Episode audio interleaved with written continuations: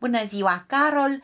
Zi cu bună dispoziție tuturor ascultătorilor SBS Radio. Am intrat în ultimele trei luni din an, care trebuie aniversate așa cum se cuvine, cu festivaluri și petreceri, mai ales că la București vremea are încă aspect de vară. Voi aminti întâi că s-au împlinit 150 de ani de la inaugurarea gării de nord din București, care s-a numit inițial Gara Târgoviște și a cărei construcție a durat patru ani de la debutul de pe 10 septembrie 1868 în prezența domnitorului Carol I. Gara s-a afirmat ca loc public, martor la numeroase evenimente istorice însemnate, primul dintre acestea fiind vizita țarului Alexandru al II-lea al Rusiei în anul 1877, iar în anul 1883 trenul internațional Orient Express a oprit pentru prima dată în gara din București, care 11 ani mai târziu a avut prima extindere și totodată schimbarea denumirii stației în Gara de Nord. După bombardamentul din 1944, gara de nord a fost reconstruită și modernizată, culminând cu legarea ei la rețeaua de metrou prin realizarea în 1988 a stației de metrou Gara de Nord și mai nou anul trecut s-a făcut conexiunea cu aeroportul internațional Henry Coanda. 1989 a marcat momentul în care Gara de Nord a scăpat de pericolul demolării programate pentru anul 1992, când se intenționa demolarea ei și mutarea la marginea capitalei.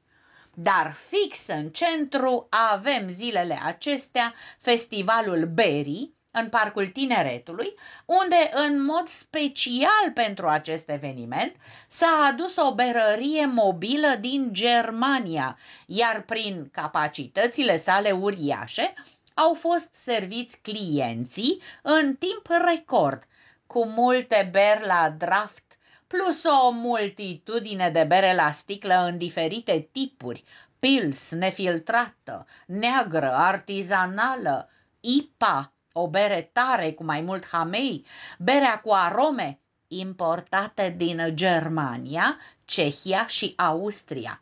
Noi am zis să degustăm surpriza adusă de la festivalul Oktoberfest din München.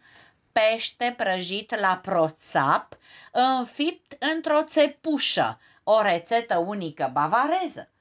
Pofticioșii s-au delectat cu mâncare tradițională românească, fructe de mare, pește prăjit din Marea Neagră, mâncare mexicană, chiurtoși colaci, gogoși, plăcinte, turtă dulce, dulciuri de casă, clătite, dulcețuri, siropuri și multe altele, iar copiii s-au jucat într-un parc de distracții cu tobogane gonflabile uriașe, jumping și trenulețe.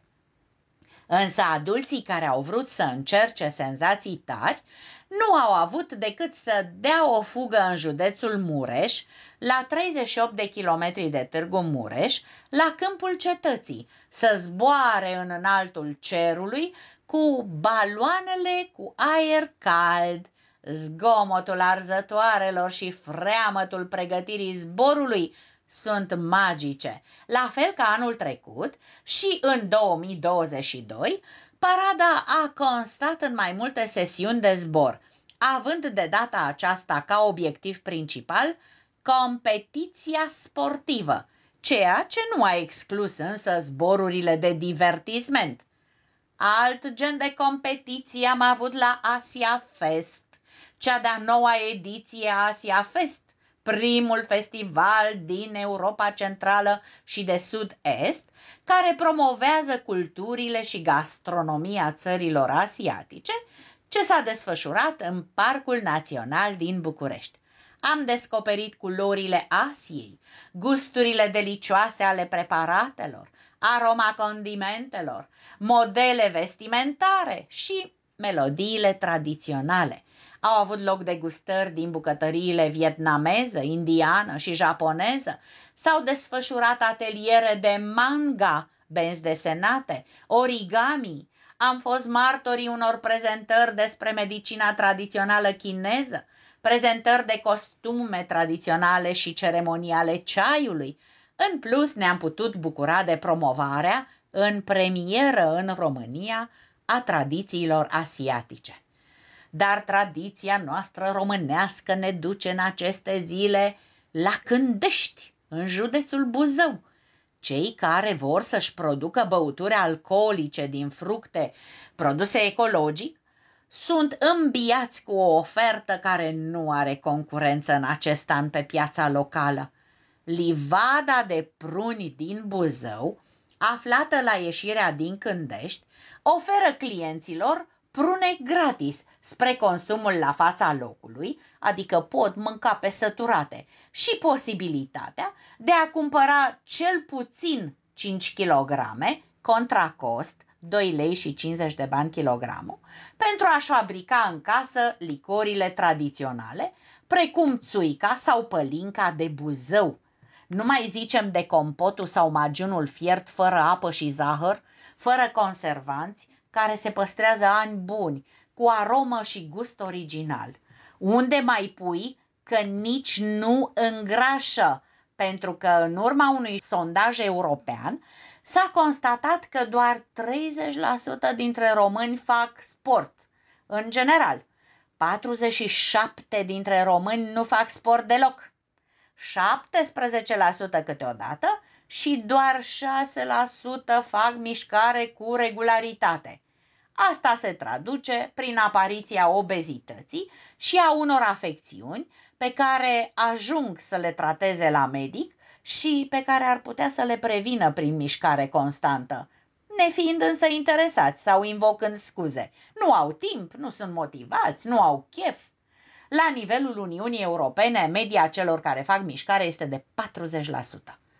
Totuși, față de alți europeni, românii nu sunt fanii sălilor de fitness, cei mai mulți preferând exercițiile în aer liber sau acasă. Tocmai de aceea eu vă invit la o plimbare. Cum unde? La Iași. De ce? Parte a proiectului Fonogramele Memoriei, implementat de Societatea de Studii Istorice din România, în parteneriat cu Asociația Nevăzătorilor din România, filiala Iași, a fost lansat primul ghidaj audio stradal din România. Nu avem decât să scanăm cu telefonul un cod QR aflat în drumul nostru pe vreo clădire sau chiar pe asfalt, pe stradă, și telefonul ne va reda în format audio informații interesante, inedite, plăcute, dar care sunt bine documentate și verificate. Ghidajul audio urmează topografia străzilor centrale, în care sunt concentrate cele mai multe clădiri de patrimoniu aflate în lista monumentelor istorice. Vizitatorii le pot parcurge în plimbare, ascultând relatări despre istoria orașului și despre personalitățile care au pășit pe străzile sale în diverse epoci. Eu vă doresc o primăvară frumoasă, cu realizări în familie și cu toți cei dragi aproape, pentru SBS Radio a transmis din București, România, Anca Rodica Turcea.